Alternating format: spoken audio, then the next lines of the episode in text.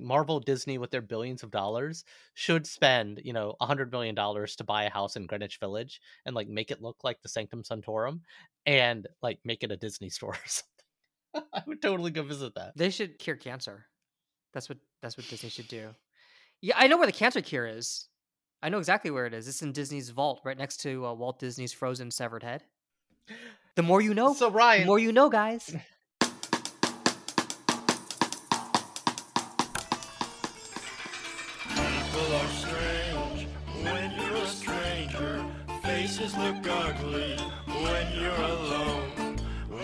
Seem wicked when you're unwanted. Streets are uneven when you're down. When you're strange, faces come out of the rain. When you're So Ryan, I know we were supposed to read The Killer by the French Tomb Supreme of Matsun Yakuman. But with the latest MCU installment, Doctor Strange and the Multiverse of Madness coming out, Never heard of it. Has there been any advertising?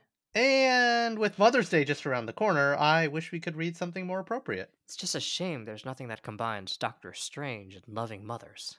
How about Doctor Strange and Doctor Doom, Triumph and Torment? Whoa. Is that about Doctor Strange's mom? Well, no, it's about Doctor Doom's mom, but Doctor Strange is involved. That does not seem healthy. Wait, go back. Doctor Doom had a mom? Doctor Doom had a mom in hell.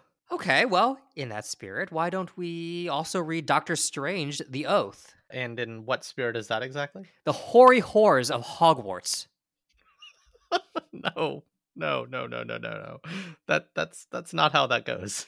I'm Ryan Joe, And I'm Roman Segel. and we're two Asian guys who didn't go to medical school like our mothers wanted. So instead, we're reading about two fictional doctors who wear capes. Sorry, mom. This week, we transcend to the astral plane and read not one, but two Doctor Strange comics. First, there's Triumph and Torment, written by Roger Stern and illustrated by the one and only Mike Mignola of Hellboy fame. A tale of what a loving doctor does for his mom from way back when in 1989. Hey, that's when Taylor Swift was born. That's great, Roman. Thanks for that information. Haters gonna hate, hate, hate, hate. but no problem. You know, we're also talking about The Oath, written by Brian K. Vaughan of Saga and Y the Last Man fame, illustrated by Marcos Martin from that quaint old time of 2007. Ah, back when housing was cheap. And you could cough on strangers. Both stories tell a much more personal tale about Doctor Strange, the man who, despite his recent prominence in Marvel movies, has mostly been a side character in the comics. In The Oath, we get a sense of Strange's close relationship with his Asian manservant Wong. Dude, Wong is awesome. I mean, even Tonto had his fan base. Anyway, in Triumph and Torment, the focal point is, well, Doctor Doom's relationship with his mother.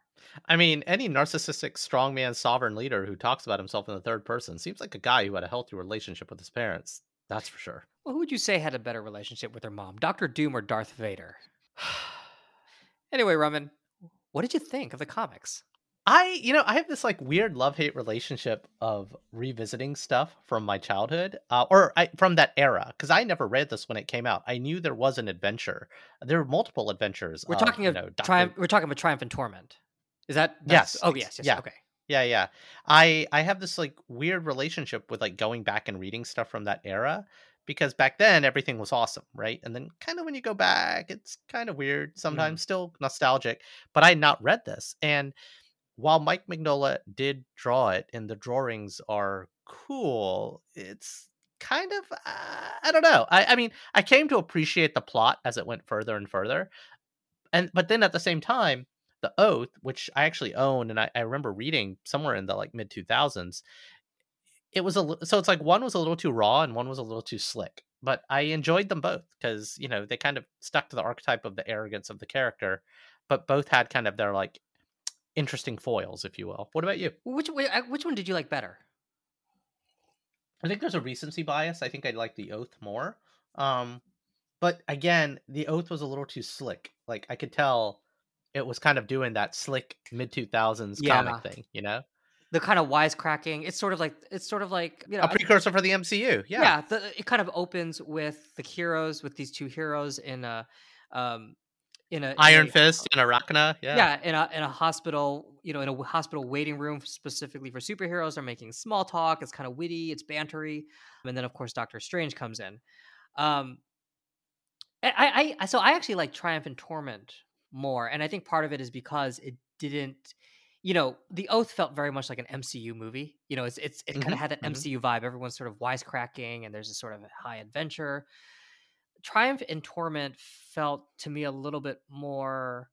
I don't want to think the I don't want to use the word complicated, but you know, there was there was to me more of an epic feel for some reason in Triumph and Torment, and maybe that was just kind of the way the way it opens. It opens with this sort of like mystic sort of hovering, telling the story, and in a way, the sort of Doctor Strange, Doctor Doom story almost felt almost felt isolated. I mean, I know Mephisto's the villain and all that stuff, but it almost felt like its own story within the MCU. Not part of it- not or part of the not cinematic MCU, not part right. of the cinematic universe. Versus the Oath definitely did, and you know, of course, that's you have the opening where you kind of have these reference of these two. You know, you kind of see these two other superheroes kind of like bantering. It feels like there's a sense of community, which you know, in, in Doctor Strange, Doctor Doom, both characters are actually feel kind of kind of isolated, like they're in their own worlds.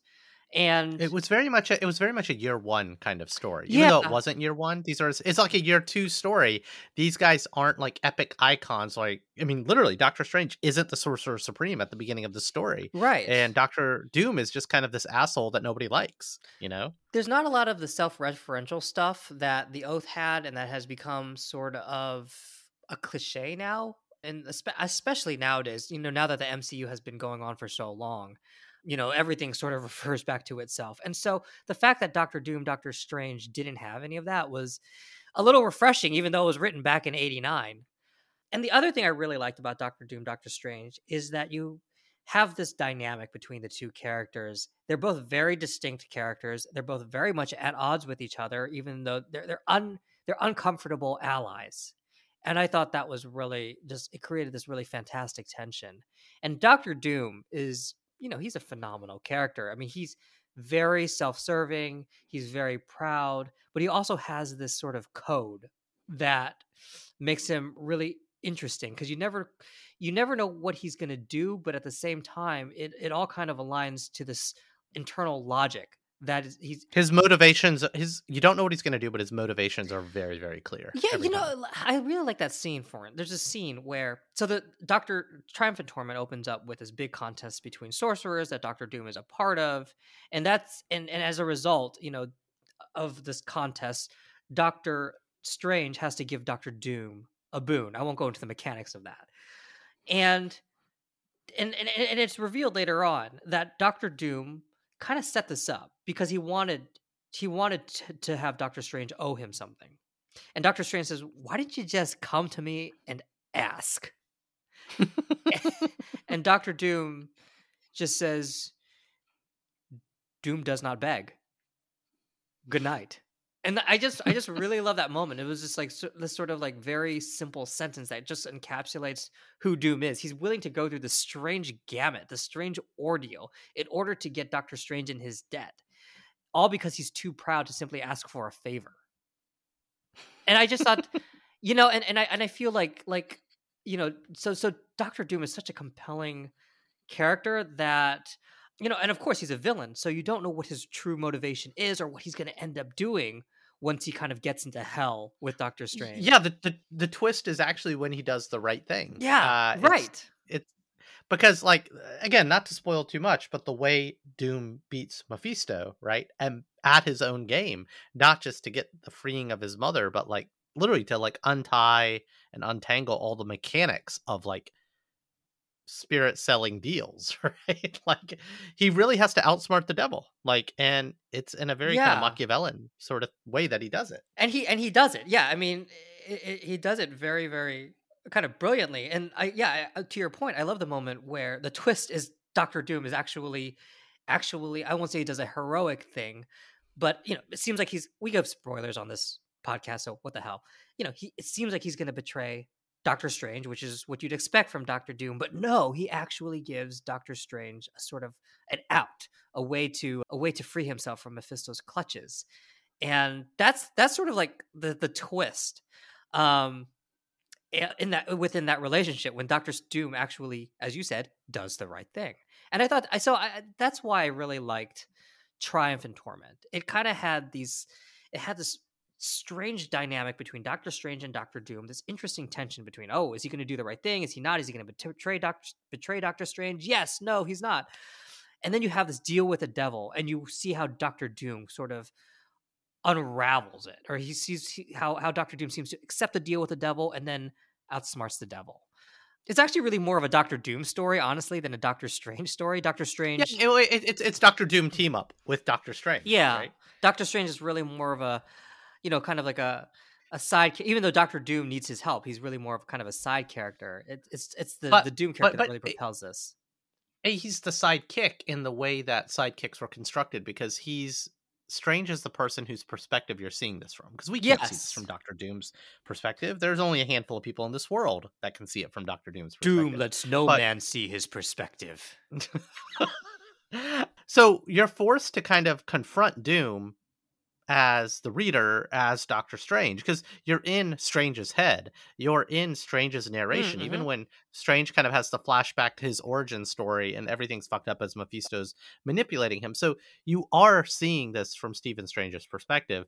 But it very much is Doom is the main character, even though he probably has less lines. But and, and, and they're both like very primordial. Like it's we kind of walking into this, even if you've seen the movies, read some comics, these kinds, the pretty much only established thing is Doom is a villain and like, you know, a nationalistic despot, and Strange is a really powerful sorcerer. That's it. Like, Yeah. you just need to know those two things. You don't need to know the backstory. They know who each other are, but that's kind of it. And that's what's so great about it because, and again, these characters are, it's 1989. These characters were created in the 60s. So they're 30 years old. Lots of stories have been told about them, but you don't get lost in the baggage of them. Even like in that scene when Strange goes to Latveria and like experiences kind of the the the puppet state that that the country is. It's uh it feels like the first time that anyone's seeing it. Yeah, I, mean, like Doctor Strange has this moment where he's like, "It seems like this has been set up for my benefit." You know, when he comes to Latveria and he sees all of the people like hailing Doctor Doom, and he says, "This seems to be set up for my benefit." And yeah, that that it seems like it's the first. It's clearly the first time he's been to Latveria, but it also kind of creates this uncertainty. Right now, you're off kilter. Is this just? Is this just a charade that Doom is? a Trumpian charade that Doom is putting on, or do these people really love, you know, love Doctor Doom? You know, as as his servant kind of mentions, well, he he made Latveria great again. Um, it and Well, so here's it- the, here's the, here's the thing though. It's like it's a, it's a really apt metaphor because these hyper nationalistic leaders in the world, you know, Duterte, Trump, Modi, Bolsonaro, 50 to 60% of the population like this guy. They might have been manipulated to like the guy, Mm. but they genuinely think he's doing the right thing. So, it, make Latveria great again. Half the population probably believes it. yeah, yeah. I mean, I mean, so so there's like this kind of like subtle commentary and like a very quick reveal of like what Doom is like as a ruler, and then of course you know we go back to the to the to the main story. The other thing about Doom, I you know is he he's a gypsy or his his background is he's a gypsy. He was his family. He, was he has Ro- yeah he has a Roman he has Was a Romany that- background yeah that so that's that's that's typical in the in the mainstream. That wasn't the first time that. Yeah. Okay. The background in terms of his family being persecuted was that new or was that something that's been established in? It's the- hard to tell. You know, in the edition I read, you know, the first half of the edition is the story, but then the other half are like old Doctor Strange and Doctor Doom stories. So Doom's been, I mean, Doom's been around since the 60s. Like, even by this point, 1989, John Burns had his run at the Fantastic Four, I believe. So I think Doom is kind of tread on territory of who he is and what his background is. But I could be wrong, you know, like all of the all the background series on him, who knows? Yeah, I, I, I yeah, that was something that kind of stuck out to me because I don't, you know, obviously Magneto is, you know, he he was Jewish and he survived the Holocaust, and so I wasn't aware of Doom also kind of came from a, a persecuted background as well. So that was, Well, I mean, the beauty of Marvel, the beauty of Marvel villains and uh, of the Stan Lee kind of Jack Kirby era, and even you know further on, Thanos as well, right? Like when he was created, is you don't have to root for the villain, but you can at least wrap your head around why the villain is the way they are. That that like all of these creators were, all of these villains were created with that kind of kernel to them in the Marvel universe. You can't necessarily say the same thing about Darkseid or Lex Luthor or any of the DC villains. You know, it's um they they they kind of personify evil, the Joker, right? Yeah. But a lot of a lot of the major Marvel villains, I mean, be it literally the three that I just said, right? Like, you know, Doom and Magneto and uh shit, who was the other one that I Yeah, Thanos. It's like there's a justification. Um not you can understand why they are the way they are, I guess. It's not just about pure evil. There's a logic to their evil. Yeah, that's true. There's like there's a humanity to to them, even though they they kind of rise, uh, they they kind of succumb to their their darker impulses. Yeah. But it is, you know, it, I I think Doctor Strange kind of being the lens through which we view all of this. You know, obviously it makes sense. He's as a character. I mean, we do kind of see his origin, you know, as an arrogant servant. Actually, we see that also in the in the Oath as well. But he, you know, as as the Sorcerer Supreme, he's actually a little bit more bland, right? Once you take the assholery out of Doctor Strange, he's actually not as interesting as a person. He's, you know, kind of like he's good at what he does. He's just going to kind of do the right thing, and you know that that kind of makes him, you know, less interesting as a character, but as a sort of lens through which we view all of these strange antics and this possible betrayal. It's he's almost sort of like the the the the, the person that the reader inhabits, like a Frodo Baggins, right? Yeah, and I mean that's I mean, that that's a good way to bring us into the oath because it's I mean I guess you could say this about any character, but it's it's the supporting characters and the the architecture of the plot that make it interesting. Sure, I mean the oath is his you know his Hippocratic oath because Doctor Strange is not a PhD like Doctor Doom. He's an MD. Like he is an actual medical doctor. He has his Hippocratic oath to take care of the people entrusted in his care one of whom is you know his bff wong and that's what this whole thing is about everything that he has to do he's willing to go to any length to take care of his best friend and i don't know it's just uh, the surrounding plot the surrounding scenario the kind of conundrum he finds himself in what would you do literally with the powers of the sorcerer supreme to take care of your best friend um that's more interesting than kind of who Strange is in the story. Yeah, though there are some really interesting moments with Strange and Wong, like when he they're they're at that convenience store that's being robbed, and Strange doesn't even realize there's a fight happening behind him. And he just I actually wish there were more of those moments that show that dynamic between Wong and Strange. To my knowledge, that's kind of the only moment where we kind of see their sort of like very disparate personalities and the way they kind of interact with the world.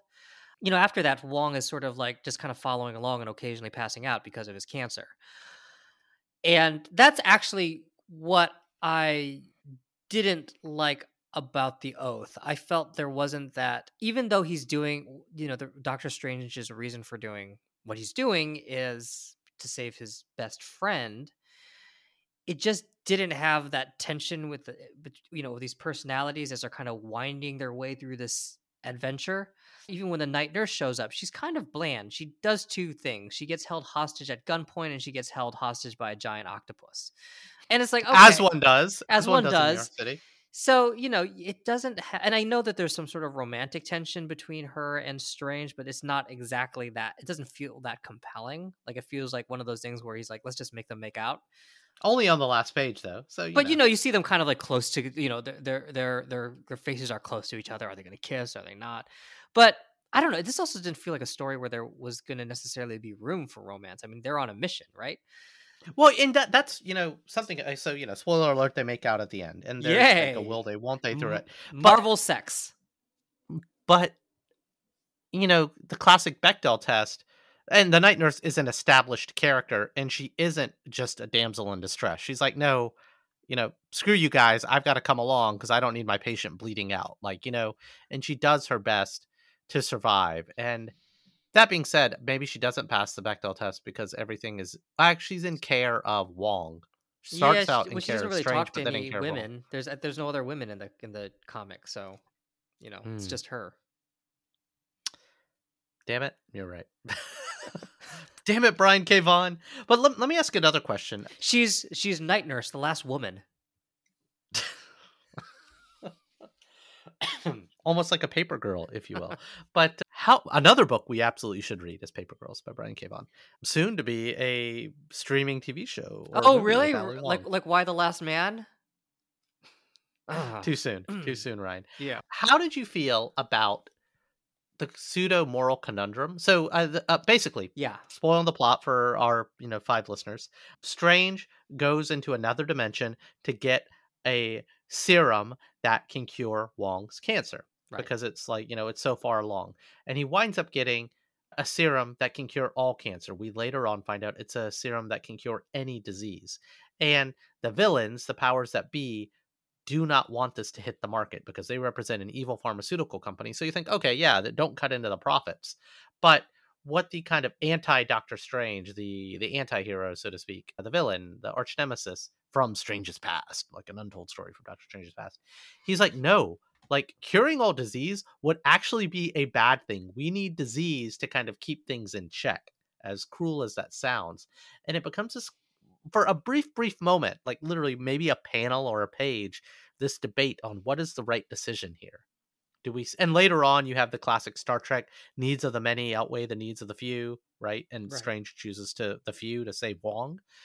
And maybe he is influenced by that debate of shit okay i'm just going to save my friend because this thing would like wreak havoc on society. But how do you feel about that ryan? Like a magic potion that can cure all disease Well, should I we mean, take it or should we yeah, not? well, yeah, yeah, of course. I mean, I, I, I felt that the villain's motivation was just basically straight up villainy, right? I mean, it wasn't something that I, I didn't get the sense that that was something that we as the readers should seriously be considering. That was just like the villain's motivation. It was profit driven. Um, my issue with No, but no, but but his his bosses were profit driven. But he makes the point like this is he actually the villain makes the point to his corporate overlords that uh, guys, this is actually a bigger deal. We got to stop this for like all sorts of like philosophical reasons. Oh, you he mean makes- like overpopulation, that sort of thing? Yeah, yeah, yeah, yeah. Yeah, the the Thanos thing. I mean, if if, you have the cure all for everything, I, I say like let's just let's let's take it and worry about the overpopulation issue. You know, E- Elon Musk will solve it for us, right? We'll ah, populate the stars. Oh, Jesus Christ. My my issue with the dilemma that wasn't so. That that that to me wasn't really a debate. Like, I mean, I, I understand where he's coming from, but it's just like, okay, yeah, I guess that's an issue. But honestly, you have the cure for everything. You you you disseminate it. The issue But was, strange was chose not to. Strange chose not to. Strange right, chose not right. to. So Cha- Strange, I don't think he. I mean, it, his reason for doing it. Does he ever explain his reason for choosing Wong? Is it just because Wong is his buddy? I think so. I mean, because Right. he had a, uh, again more spoilers.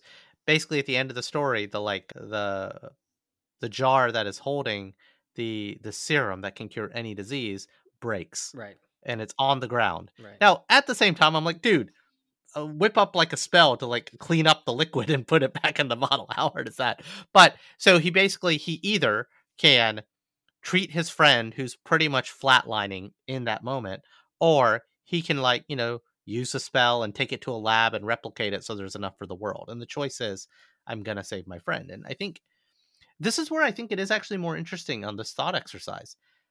I think Strange sure does choose to save his best friend, but at the same time, I think it's a convenience that well, I got to save my best friend, and I kind of am in favor of this philosophical argument of maybe we don't need this magical cure-all. I think I think Strange is swayed. I don't know. I see that's the, my issue is that we don't get enough of that, right? The, he makes a Mhm. decision that basically condemns millions of people to to death, right? He can cure everyone of cancer and everything, or he can cure his friend. He chooses his friend. Uh, Probably the wrong decision, honestly. Um, so, what are the consequences of that? Well, he makes out with a night nurse. End scene. and so you know i'm i'm sitting there thinking man there's got to be some sort of like wrestling he's wrestling with that decision or you know he makes a decision and he thinks it's wrong or you know that's that's another reason why i liked triumph and torment. Dr doom makes a decision to or seemingly makes a decision to betray doctor strange. What does that result? It results in his mother realizing that she's only freed because Doctor, her son betrayed the sorcerer supreme, and she rejects her son. She's like, "No, that's I, I forsake everything. I forsake this freedom." And so it, there's this moment of incredible loss for Doctor Doom when he makes that decision to betray Doctor Strange.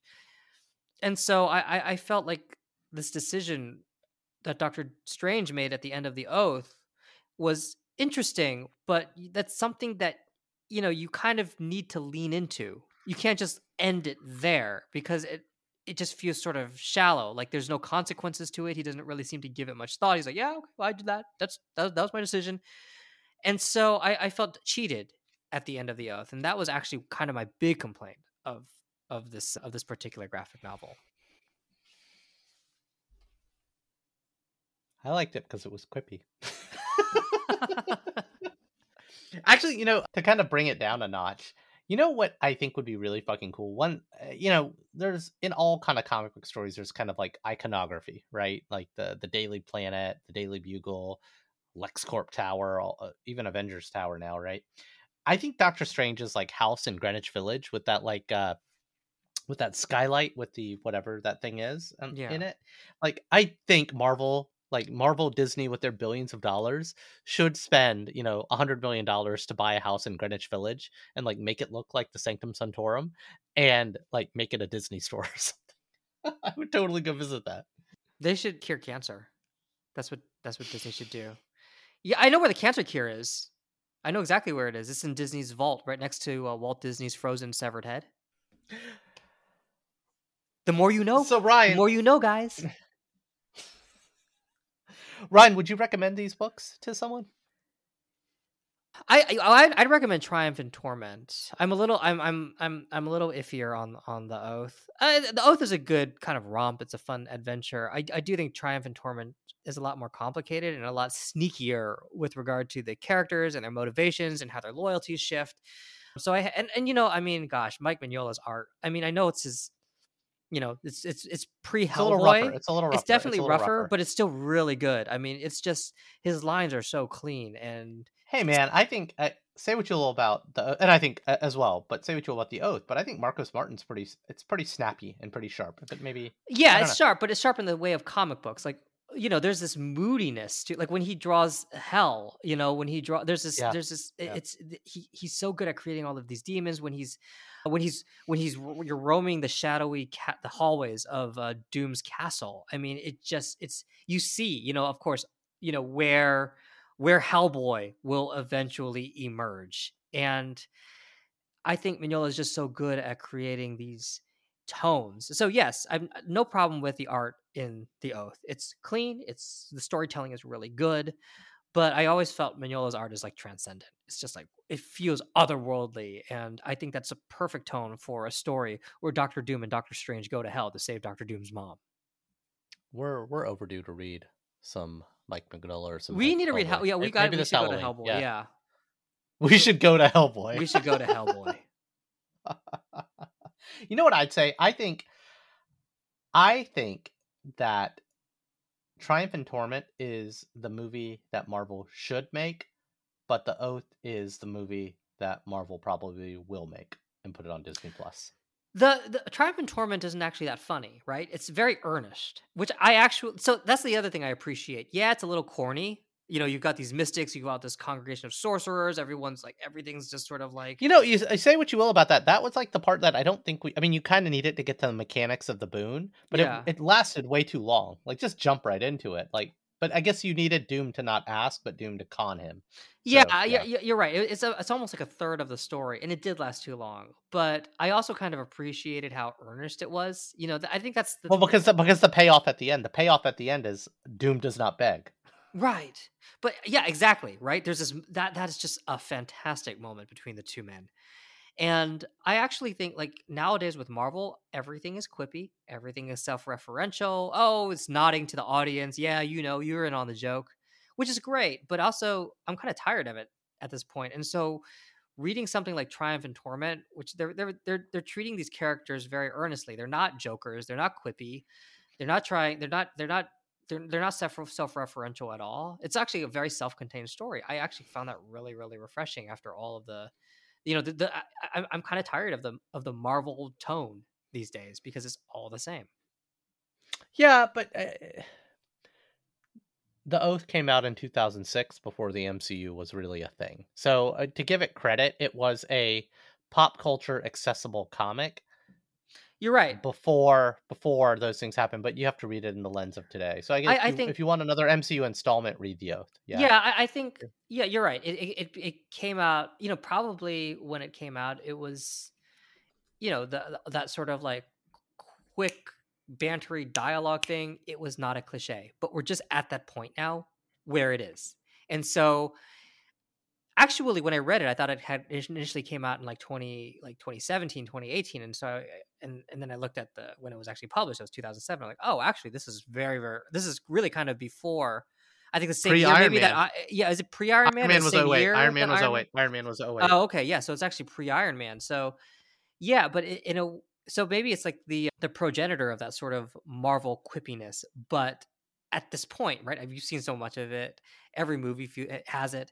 It feels very much again on par with the stuff that we've been consuming for the past ten years. And maybe that's that's not fair to the oath, but you know, hey, I'm reading it in 2022. You're just an old fart. I get it. It's I'm fine. just an I'm you, you you long for your comics of the 80s. I long for the comics of my youth. Did you read uh, Triumph and Torment when you were a kid? Yeah, I read it probably in college. Mm. So you know that I, you know I it was it it was mentioned probably in Wizard magazine as like this like really cool comic and a really unusual one, and I I tracked it down eventually on eBay I think, and I got a copy there because I don't think it was in print. And then I read it and I thought, oh shit, this is really cool. You know, I just it's just like a side of Doom you don't see, right? Because most of the time you see mm. Doom, he's just he's just a straight up villain, a megalomaniacal villain. And so this is actually a more vulnerable version of Doom. The- Probably Mm, the most mhm. vulnerable dir- version of Doom that you've ever seen. And at the same time, you also see him, you know, once he kind of exposes that vulnerability, he, he kind of seals it up really quickly. You know, you it, it, you you see the vulnerability even though Doom is not trying to show you that vulnerability. He's not sitting there talking about, "Oh, I lost my mom a long time ago." Oh, oh, oh, no. But you but, but you can kind of sense it through all of his pomposity and his Mm. arrogance. And I thought that, and Mm. I, that which is also something I really like about that comic. It doesn't kind of Mm. it doesn't yeah, he doesn't show all his cards. Hmm. Doom is just one of those really compelling characters. When Yeah. you take him out of the caricature of the caricature of his villainy, and you dig a little deeper.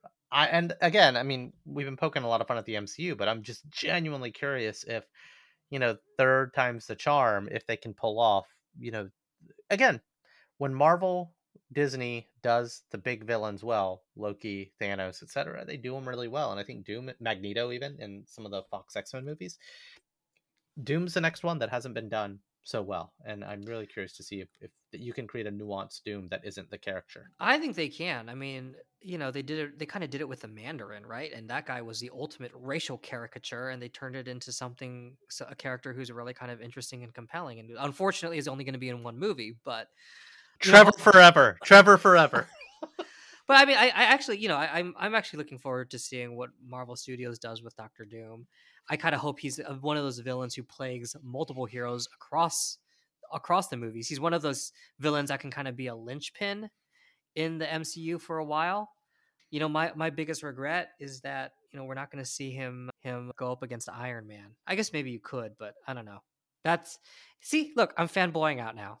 Make Latveria great again. So, Roman, I gotta ask, what what are we reading next week? Well, Ryan, I don't know if you know, but next week is uh, the Nakba. Do you know what the Nakba is? I don't know what the Nakba is. So next week commemorates Al Nakba, which literally translates to the catastrophe, the 74th anniversary of the destruction of Palestinian society and the Palestinian homeland in 1948, the permanent displacement of a majority of Palestinian Arabs, at least 750,000 Arabs from Palestine. So, to honor that, we are going to read Joe Sacco's Palestine. If you don't know who Joe Sacco is, he is a cartoon journalist who's won many, many awards. And in 1993, he published a nonfiction graphic novel that he wrote and draw about his experiences in the West Bank and the Gaza Strip from December 1991 to January 1992. If we have time, we will also try to read his follow up book, Footnotes from Gaza. It's a book I read a long time ago, It's one I've been meaning to revisit in my adulthood. It's some serious shit, but you know, we got to stare at the serious shit in serious times because maybe we can learn from history. And that's our show. Like what you heard? Be sure to share with a friend, subscribe, and leave us a review wherever you get your favorite podcasts. See lots of pretty pictures of the books we read at qtdcomics.com. And since we're sure no one's listening, prove us otherwise. Shoot an email over to say what I got right and what Ryan got wrong. qtdcomics at gmail.com. Give you a social media handle, but we're old, and that feels like too much work. I'm Roman Segel. And I am and have always been Ryan Joe.